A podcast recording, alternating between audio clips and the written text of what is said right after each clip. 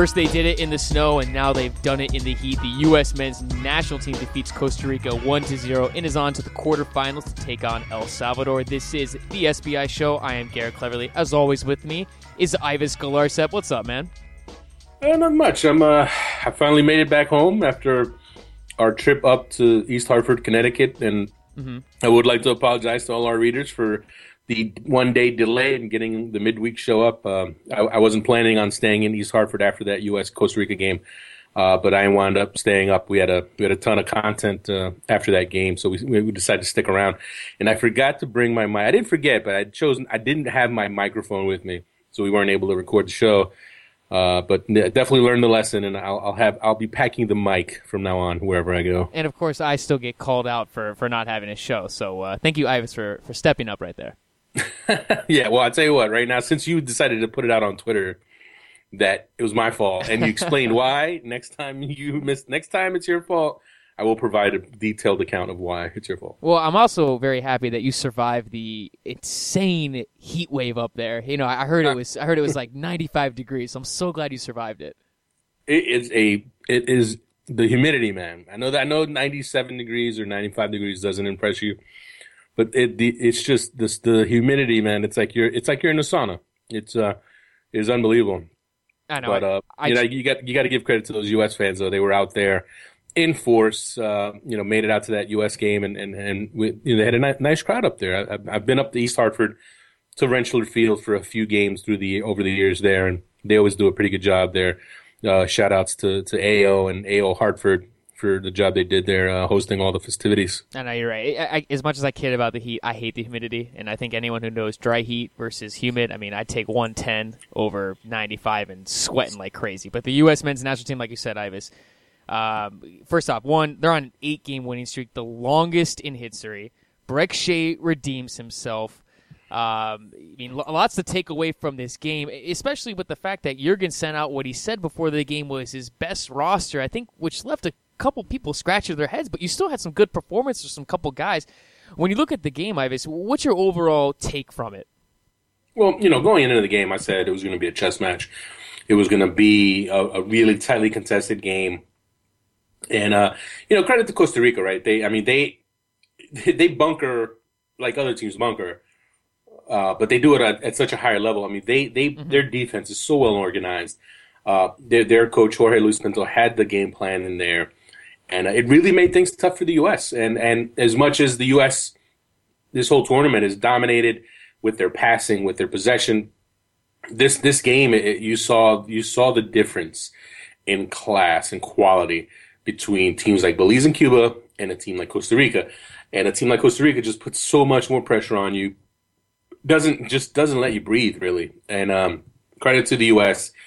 They kept moving the ball around they kept the pressure on, and in the second half, they really started to kind of wear down Costa Rica, and uh, and then they finally and they finally got the breakthrough late late in the match. When you take away certain performances from this game, it's kind of a tale of two halves. I mean, you have a lot of guys that performed really well in the first half. I mean, I think you could easily say, Ives, that Jose Torres had the best first half out of any player. Kind of struggled a little bit in the second half, but in the second half, you have guys like Landon Donovan stepping up, uh, Sean Johnson stepping up. Like I said, Brek Shea getting his first international goal was outstanding for him to make up uh, for his poor performance in that Cuba game. You know, who who who are your winners and losers in this game? Guys that you take away that you say, you know, they had a very good game. Well, our man of the match, the SBI man of the match, was Sean Johnson, and I, and uh, I, this is one thing I will say. I find this funny. Landon Donovan, you got to give him credit, right? I mean, he stepped it up second half once again. Um, you know, delivered the great, the, the, key play, the key pass to set up Brek Shea. You know, it, it, big players step up in big moments, and he did that, right? But overall, though, I mean, he didn't necessarily have the best overall game. I mean, first half he just wasn't involved, and you know, part of that obviously credit to Costa Rica. But it just seems like there's a contingent of fans that no matter what happens, if he has a good game, he's the man of the match automatically. It's like he is the guy. And you know what? He did well, but I tell you what, Sean Johnson, you know, Costa Rica didn't do a ton in that first half, right? He he wasn't that busy. But when he was called upon, he made the saves. You know, he made three saves. He made the big save at the end. And I know some people were like, "Oh, that was off the crossbar. That wasn't even a save." No, folks, he tipped it onto the crossbar. And and if he doesn't make that play, the ball could go in the net. And you know, he makes that play, and the U.S. comes right back down. and scores. And you know, you want to give Johnson credit because he he he was he was big there because he was he was an imposing presence in the box. He dealt with he dealt with all the all the threats that came his way, and and you know he looked really good. You got to give him credit for that. Uh, other players who stepped up for me, I thought the center backs did well. Even though, listen, Costa Rica played what was essentially a five-four-one. Uh, they they just wanted to congest the entire middle of the field, not give the U.S. room. However, they still had chances. They still created some chances, and I thought uh, Clarence Goodson and Michael Orozco, I thought they both were excellent. Uh, I thought, I think, uh, for me, when we talk about this tournament, mm-hmm. Michael Orozco is, has been one of the real breakout players of this tournament. When you talk about for the U.S., I mean, here's a guy who, you know, he's never really established himself as like a dominant figure or someone who's really going to threaten for a regular first place role. But he's been given two starts in this tournament, and he's done really well in both, and he's looked confident in both. He's played his this this is better than he's ever played uh, for the U.S. And and I think the playing time that he got regularly for Puebla last year in Mexico really you see it. You see the difference. You see the confidence, the aggressiveness, and uh, you know, and that's why you uh, you can understand why he got the start in, in such a big game. And uh, between him and Goodson, I thought they they did really well together. Uh, Stuart Holden, that that's a big story there. I mean, he goes 90 minutes, his first 90 minutes since since 2010, and looked really good you know, the Cuba game wasn't a great game for him, wasn't uh, up to his, his, his recent standard, but he comes out against Costa Rica in that pressure and he's all over the field. And, and, you know, not just defensively, but offensively, also keeping the ball moving. He was excellent. And, and that, that, you know, that story I don't think is getting enough play is that fact that, you know, not just a, it's because it, it's a landmark for him, you know, 90 minutes against a tough opponent and he does well. I mean, that is a major step for him. And as we've been saying, you know, Klinsmann sees his sees his role on the senior on the full team, and and he looks like he is it's it's all going according to plan. He's coming along. He should be a regular. He should be a starter for the rest of this Gold Cup. And uh, you know, you got to be if you're a U.S. fan, you got to be excited for what lies ahead for Stuart Holden. Well, when you go back to the center backs, real quickly, I, I saw some interesting stats and some interesting thoughts on this after the game. Orozco and Goodson I, I, thought in the beginning had a little kind of suspect balls, but as the game went on, they improved, and, and they both led the team in passing, which is kind of strange to have both center backs lead the team in passing. But that was also because Diskerud and Holden, you know, they're a little bit more of a attacking minded midfielders. The U.S. going forward, will we see Holden and Diskerud more in there, or, or is the U.S. system better off with a guy like Kyle Beckerman, which everyone seems to hate, but he plays the number six position so well and controls the ball so well. I don't think going forward that we want our center backs completing the most passes. Is that what do you think on that, Ives? Well, I mean, I think the part of the reason the, the, that Orozco and Goodson had the best passing stats was because of the pressure that Costa Rica put in the midfield. You know, they put, you know, they had their first of all they played a flat five, right? Then they had two defensive midfielders in front of that. So right away you have a block of five, three center backs and two defensive midfielders between your midfielders and the goal. I mean, it's a wall, right? I mean, it's, it's there's just no way around it. Um, you have no choice but to either go wide if you're a midfielder. If you're if you're a central midfielder, you have no choice but to either go wide, dribble through that wall, or pass it back to your center backs. And a lot, and in so and in multiple occasions, uh, on multiple occasions, U.S. players had to go back to the center back. They had to, you know, regroup, pass it back, circulate the ball around because it was just too tough. It was just too tough to get through that. Um, and you know what? The U.S. Early on, they, they moved the ball well. Diskerud was getting the ball wide really well, but Costa Rica wanted that. Costa Rica wanted the U.S. wingers to to to have to make plays, uh, to have to get perfect crosses in, mm-hmm. and they just didn't get it done. And, and that's exactly and when I said I kept calling it a chess match. That is what Costa Rica wanted. They wanted U.S. because they they're not afraid of their wingers. They're not afraid of the service that was going to come from Jose Torres or in this case from Alejandro Bedoya. So they let they basically said, all right, you're not beating us down the middle with Holden, Diskerud, combining with Donovan and, and Wondolowski. We're not letting that happen. If you're going to beat us, you're going to beat us wide, and you're going to have to be pretty perfect with that because our center backs are athletic enough that they're going to deal with the service if you happen to get good service off. And that, and it, and they played it perfectly. They played that. You know what? Even though the even though Costa Rica lost, you got to give them credit. They exercised their game plan excellently, and it was going to take a pretty special sequence to beat them. And that's exactly what happened. They beat them on the counter. Costa Rica was late getting back. The U.S. got numbers forward. Donovan and Brek Shea were a- excellent, get like getting back, beating Costa Rica back to the other side of the field. and then pulling off the passes. Joe Corona Donovan, and then Donovan obviously with that world class pass to find Brek Shea. Uh, but Costa Rica, they played well, man. They they they executed their strategy. They took Wondo got, out. Wondo was marked the whole first half. It was unbelievable. Well, I mean, going back to what I said. I mean, they if if when you when you have to deal with three center backs and two defensive midfielders, yeah. a block of five in that area where a, someone like Wondolowski works, where is he supposed to go? And, and and the thing is, right, and it's not completely to bail him out and not put anything on him because that's where, if you're forward, you got to be able to come up with something special. You know, if you get a chance, you have to finish it. Someone like Clint Dempsey, he he is excellent at that. You know, even if you sh- even if you don't give the, give him much room, you don't give him many looks. If you give him one, he finishes it. Chris Wondolowski, he got a look. Alejandro Bedoya sent in a perfect pass to him, right in front of goal, and he skied the shot. And that's where we saw like that. That's the that's men. That's the difference between you know men and boys on the on the U.S. national team level, when you're talking about international level, if you want to be a true top level international striker, you have to finish that. Wondolowski didn't finish that, and you know if he finishes that, who knows that that that changes things. Then early, it's earlier in the match, you get the goal. Costa Rica has to open up, and then and then and then it's a different game. But as long as the U.S. struggled to find the goal, it played right into the Costa Rica strategy, and that's why it was a tough night for Wondolowski, and he, and it was a tough night for Donovan until this later on in the match when he started really, you know, moving all over the field to find to find space. Well, obviously, when we look back at the whole Gold Cup uh, group stages for the U.S. team, I mean, obviously, very impressive results uh, that they've had. I mean, defeating Guatemala six 0 defeating Belize six to one. I'm sorry, excuse me, not Guatemala. Excuse me, retract that. Defeating Belize six to one, defeating Cuba four to one, and now defeating Costa Rica. Who are your winners and losers uh, that you take from that uh, from from the group stages only? Well, as I said, Michael Orozco really impressed me in the group stages. And just when you talk about expectations coming in, there weren't many for him.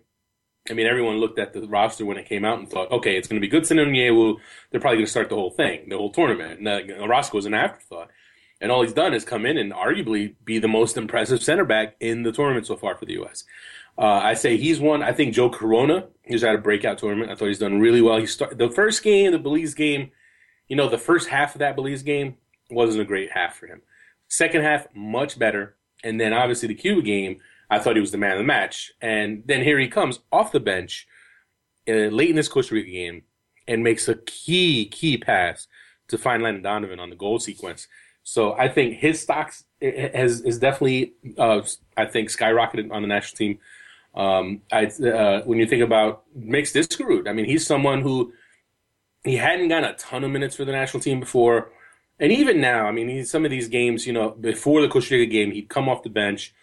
Um, this game really was his chance to show, okay, he can play on this level uh, you know, against better teams. And I thought he did well. The first half, I thought he was excellent. I thought first 30 minutes, he was really good uh, in coping with their pressure, keeping the ball moving. He faded after that, though, and I think over as an overall game, it was an okay game. It wasn't a great game; it was an okay game. But I think he still showed enough. You combine that with his other games in the in the in the group stage, and I think his stock. You have to say his stock went up uh, in the group stage as well another couple names to, to definitely consider of people who, who I thought stood out. Uh, Clarence Goodson, you have to give him credit. He had another outstanding game against Costa Rica. I mean, here's a guy who, you know, did it in the snow in March. He was outstanding there. And now he does it here in the heat in East Hartford. And yet, tell you, you have to think about him now when the U.S. goes down to San Jose in September. You have to ask yourself, you know, here's a guy who's had success now two games in a row against Costa Rica. Do you go with him in your starting lineup or do you stick with your Besler Gonzalez center back pairing. And, uh, you know, obviously now with Be- uh, Matt Besler and Omar Gonzalez joining the Gold Cup team, it looks like Klinsmann is going to, you know, stick with those guys and make that his first choice uh, tandem. But uh, I think Goodson has done enough at this point now to, to really, really push those guys. Um, also, how would you rate the uh, the attire of Jurgen Klinsmann? Would you give him a thumbs up or a thumbs down to the last couple games? I don't know, man. I mean, I, I, it always seems like you know he wears the, he just wears an outfit that someone just threw at him to wear. Uh, obviously, he's wearing apparel that's you know sponsor sponsor apparel. Uh, you know, the U.S. The U.S. team is sponsored by Nike, so you know they throw him Nike pants, Nike shirt, Nike Nike shoes, and he just wears it, and you know sometimes the stuff that looks a little weird. I got to say. Um, like this past but, games, the the polo, he looked like he was participating in like a rugby game or something like that. Yeah, that that that yeah, that polo color combination was a little a little awkward, but uh, you know what? He can wear what he wants because right now everything Yeah. he does, everything he does turns to gold. The U.S. team has won eight in a row. I mean, it's I don't know how many times now he's done something. He's made a move, and people have gone like, "What is he thinking?" And then a minute later, yes, oh my Oh, word, it worked. And so I mean, it's like my analogy for Jurgen Klinsmann right now is he's the hot hand in the blackjack table where everything he's doing is working, even if it seems weird. He's hitting on 20. He's, you know, it's, it's just, he's splitting deuces and it's hitting. He's just making it all work. And you got to give him credit, right? I mean, he, the Yeah. first couple, the first year and a half on the job didn't go so great. And obviously the stuff in March with the team and there being turmoil. And he's made it all work. He's turned it all around. The players are buying into it, and the team is playing great. And even the, now in the Gold Cup, with a with a B team, uh, he's he's managed to, to keep it going. What happens if he gets cold, Ives? Do we all just get up and leave the table and find a new table? Uh, that's the question. You know, that's the question. Can he stay hot till Brazil? That's going to be the, the the real question mark. But hey, the the team is re- is, is playing really well, and right now, I mean, you have to be impressed with the depth that we see right now on this team, all over the field. I mean, listen, there's some question marks.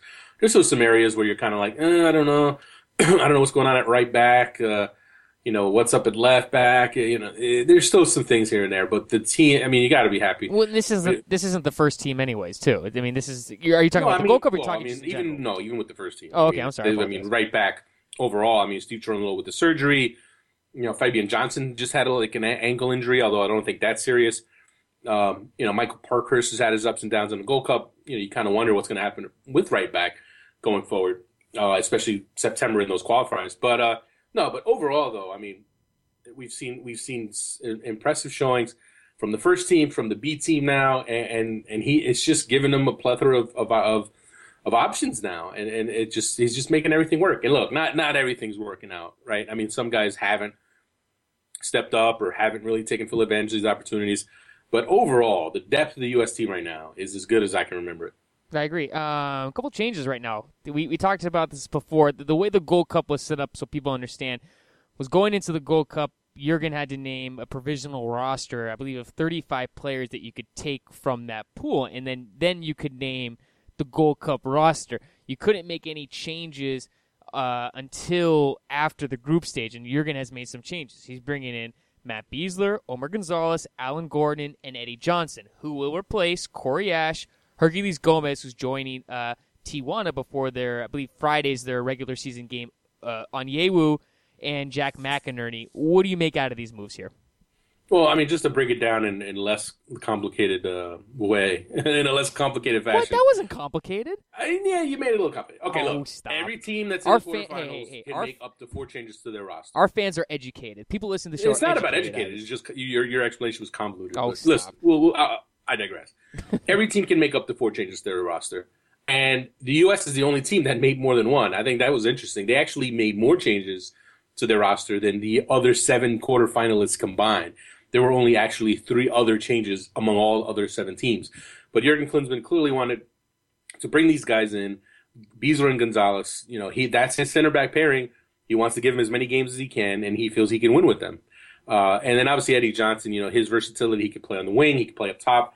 Uh, you know, you can see him coming right into the lineup, and he's perfect for that left wing where you kind of, you know, you you really haven't had anyone step up and, and really do well, and you have to think. I mean, Jose, no, not, not to take anything away from Jose Torres, I think he's had his moments, uh, but Eddie Johnson, I think, is a better fit uh, as an attacker on that left wing. He should be able to slide right in. Alan Gordon, he's just kind of that, you know, extra body. He's a veteran. If you need somebody in the in the pressure situation of a knockout round game, and you and you put him in late, I mean, he showed obviously in the qualifier against Antigua and Barbuda on the road uh, to step up in that in that situation. So And he's a little He bigger than he- little bigger than a little bigger than Wondolowski, big, big bigger target in the box. Right. So I mean, he just gives you a little something different.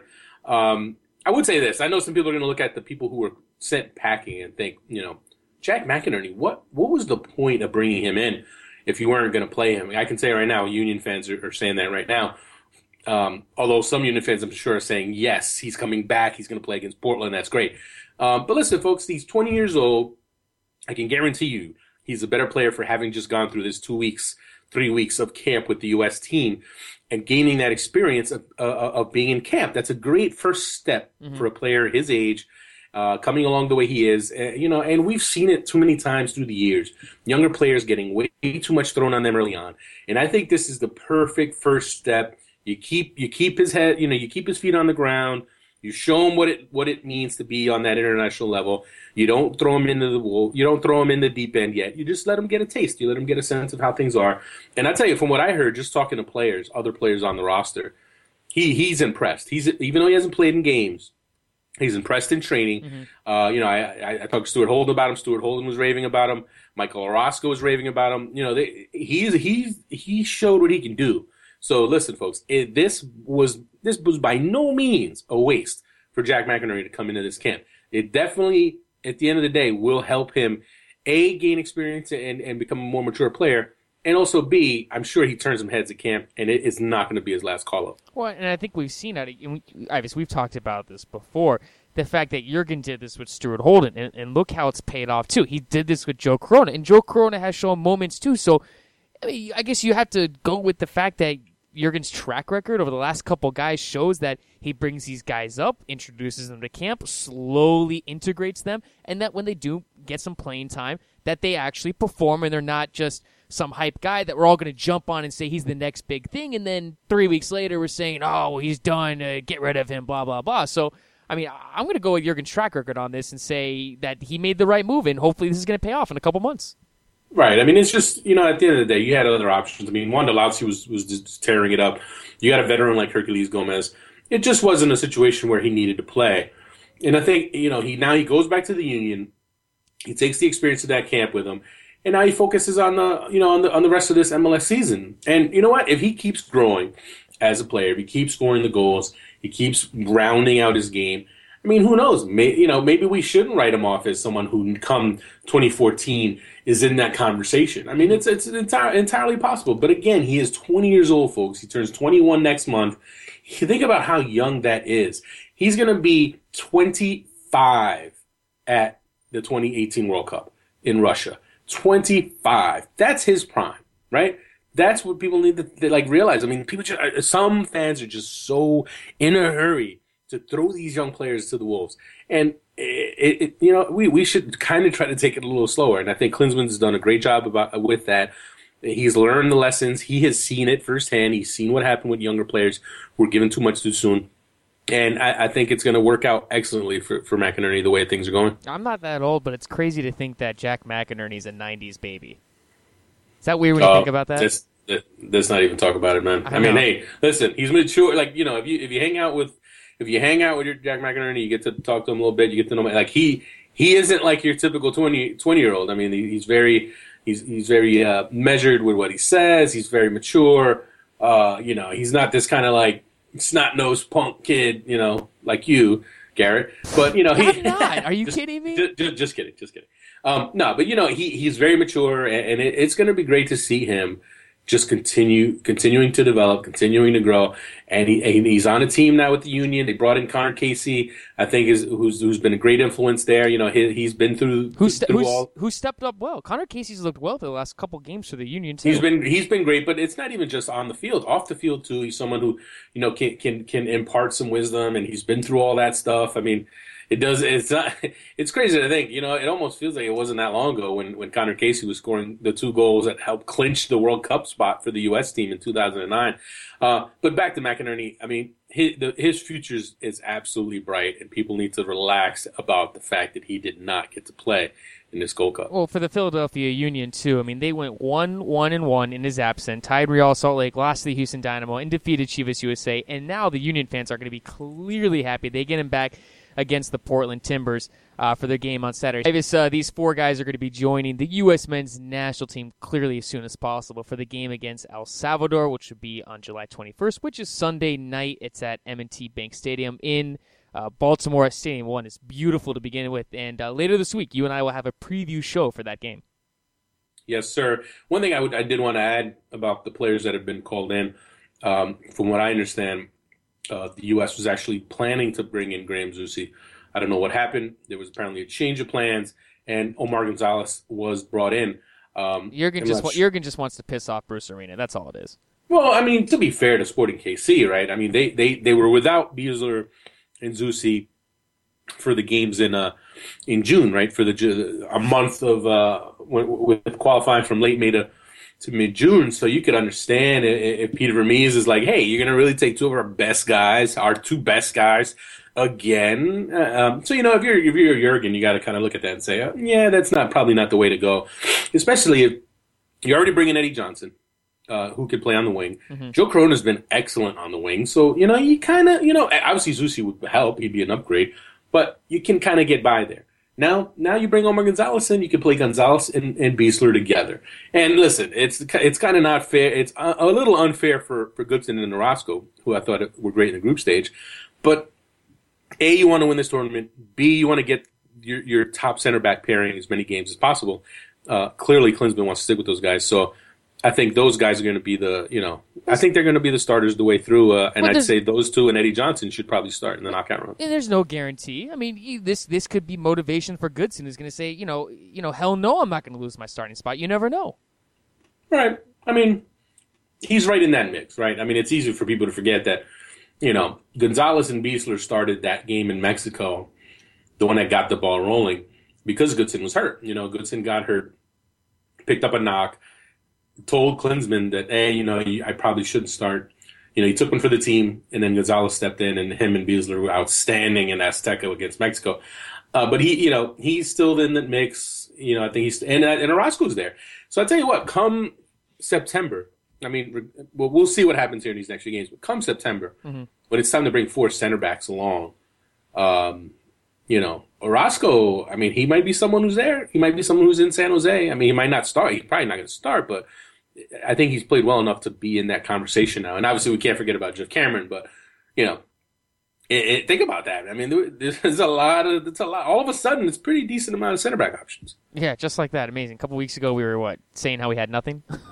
Oh, uh, yeah. I mean, some I people were kind of worried about it. Usually, today is regarded as the slowest day in sports, and MLS clearly took advantage of that by scheduling some midweek games. Uh, in the earlier game, t- there were two games today. Earlier game, Colorado Rapids defeated the New England Revolution two to one. Uh, I mean, the Rapids really dominated this game, kept pushing, kept pushing, kept pushing. I mean, they get uh, a goal from uh, Nick LaBrocca, and then their own goal from uh, Jose Goncalves, and Colorado is just knocking on the door of the Western Conference right there. But New England also needed this victory, but Colorado very impressive in this game. Oh, you have to take your hat off to, to the Rapids, you know, for them to shake off uh, that that free kick goal uh, by Juan Toja, which you know you, you have to say uh, Clint Irwin and that and that wall need to do a lot better job on that goal, but they shook it off. They they kept pressing. They they dominated, as you said, they dominated play. They dominated the possession game. They had a ton more passes, uh, created more chances, and, and it was a deserved victory for them. You know, you, when you're at home, you got to win these games.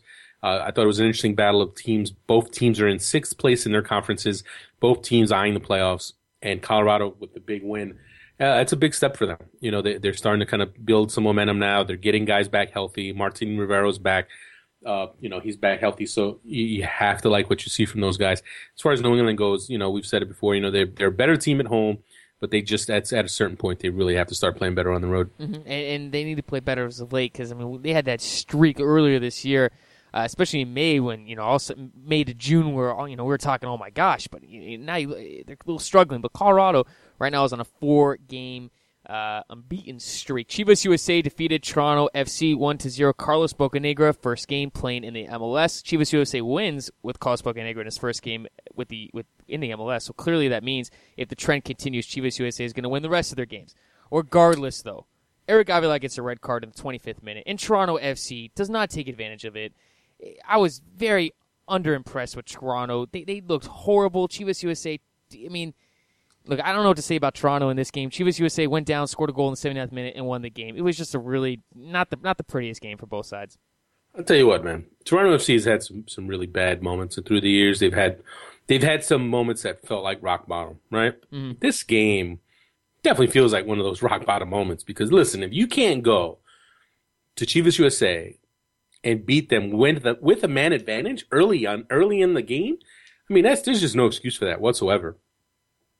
I mean, look, it's clear. Look, this rebuilding year. Was always going to be a rebuilding year. But I've, we've said it on this show. I don't know how many times. It's not about the playoffs. It's about showing signs of progress. It's about taking steps forward.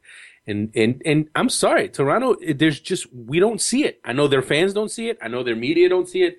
Nobody sees it. Where are the signs of progress? And all we keep hearing is about how you know help is on the way, new players are on the way. Kevin Payne is, you know, look, I thought Kevin Payne would do a great job there, and I thought with the draft they had, I thought they did a, that was a great step for them. That I just haven't seen much since. And this game uh, just, I mean, you, there's no excuse. There's no excuse to not get at least a point. Really, you should get three points. If you have a man advantage for that long against a team that hadn't won in, I don't know, months. They had, you know, I, think, I don't know what the length length of their winless streak was, uh, but they hadn't game, won in months. The last game Chivas, Chivas USA won was against the Vancouver Whitecaps, two to one on March 30th. Yeah, I mean March, guys, March. They hadn't won since March. They're down a man and you can't beat them. And you can't even get a point. And uh, to be fair, there was a penalty shout in stoppage time. It looked like Osorio was taken down by DeLuna. That looked like a clear penalty. You can argue that. But again, they did not play well. They did not play like a team that was up a man. And I, I you gotta feel for Canadian soccer fans, especially the folks in Toronto. If you live in Toronto and you're a soccer fan, and you're a TFC fan slash Canadian national team fan, I feel for you guys. I feel for you. I feel like I want to send a care package because you guys just, or a teddy bear, something for you guys to make you feel better because this has just been a brutal, brutal time to be, uh, you know, a Toronto FC slash Canadian national team fan. And I don't know where they go. Now, talk about Chivas USA though. I'd say, look, they're they're not look, they're not making the playoffs. They're not going to turn it around. But again, just like Toronto FC, you want to see positive signs of progress. And when they signed Bocanegra, Carlos Bocanegra, and when they added Eric Cubo uh, Torres, those were signs that hey, this this they're getting serious.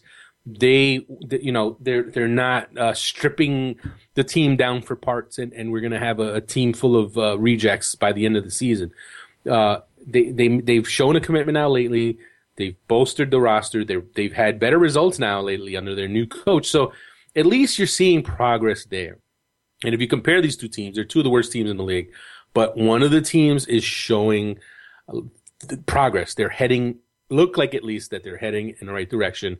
And you have to give Chivas say some credit. They're look they're starting to turn things around a little bit. Ives, we've reached the end of the show. As always, that means it's the SBI Q and A part. If people want to send us questions, Ives and I always well not me because I think I have like three followers, but Ives with his uh, paid eighty thousand followers will uh, will send out a tweet and uh, before the show before you record the show and people can always send questions back. So pay attention to uh, the Twitter feed that Ives has. First question comes from, I'm probably going to butcher your name. I apologize. Comes from Keat Din.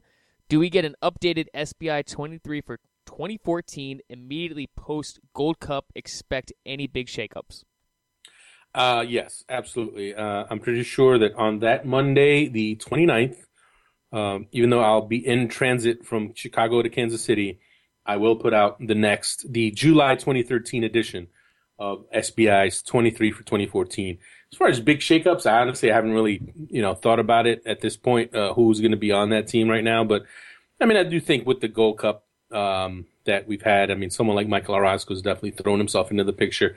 Uh, he's helped to stock, you know, for me, Joe Corona, someone who I already had on the radar as a possibility for that World Cup team. Uh, Wondolowski obviously has helped himself uh, to get into the picture. I don't know if I have him on the 23 yet. I don't, I don't, I don't think, I don't think that's the case just about yet.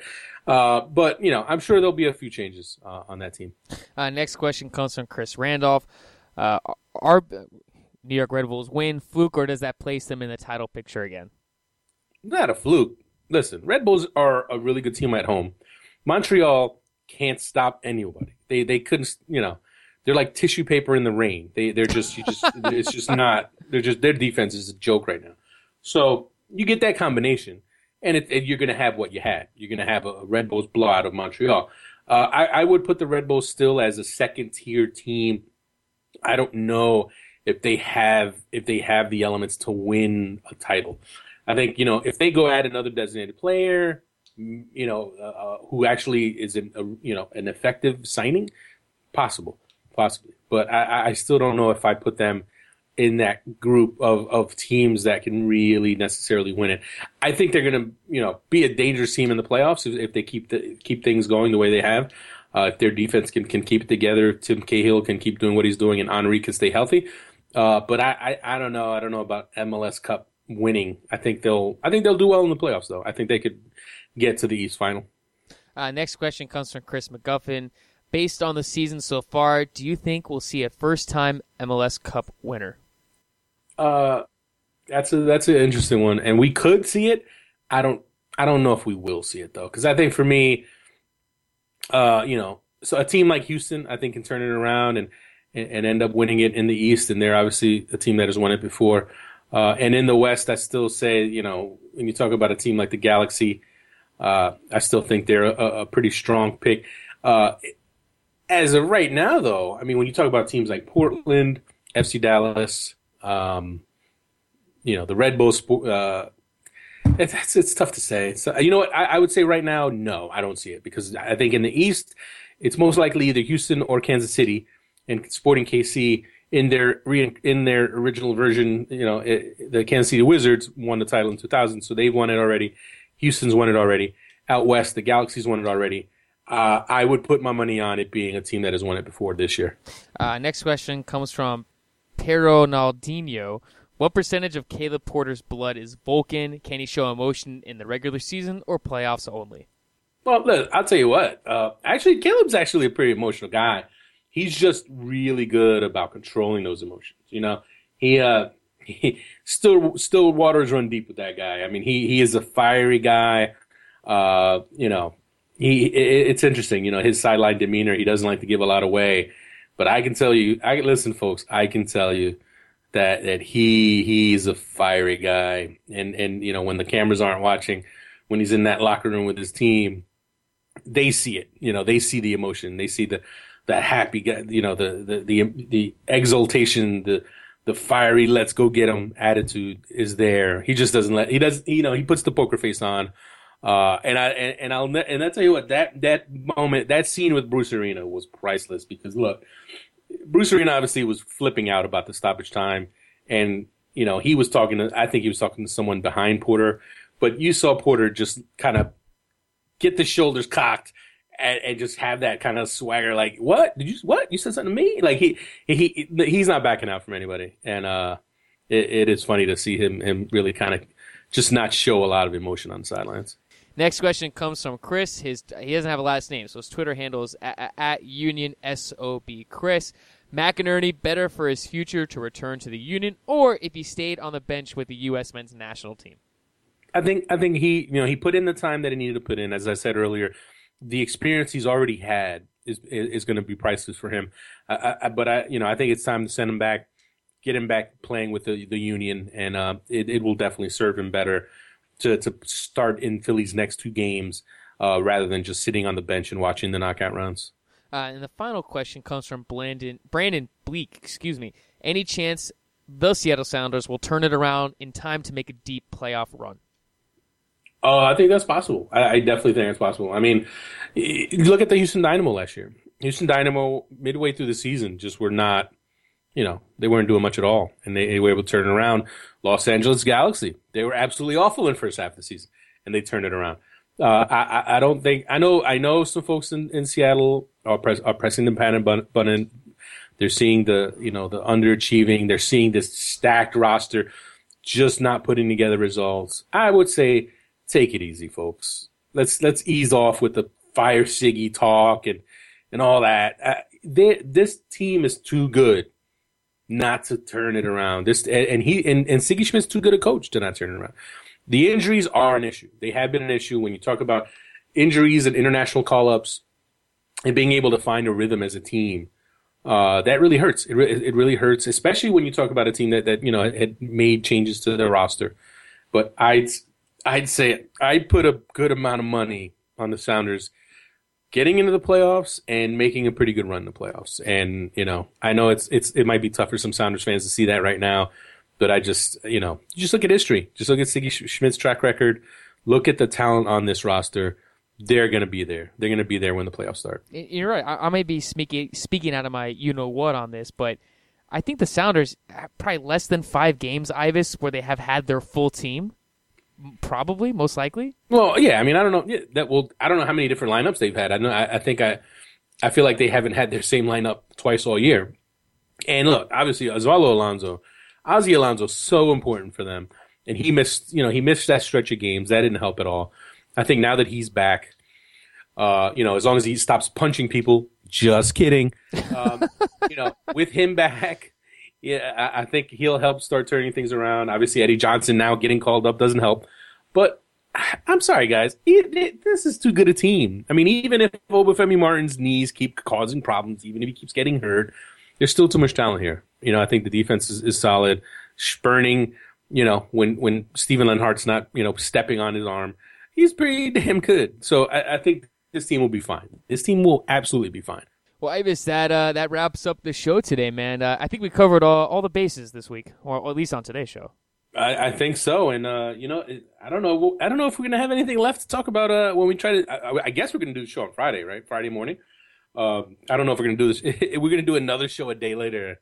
Uh, you know, we might have to do that because our next show, folks, is gonna preview the El Salvador game which I tell you what, that you know what people, you know, the U.S. should beat El Salvador by all means. They should, but that's going to be an interesting crowd in Baltimore because, for those who aren't aware, El Salvador has a huge following in in the the D.C. area, right? So they, they it's going to be.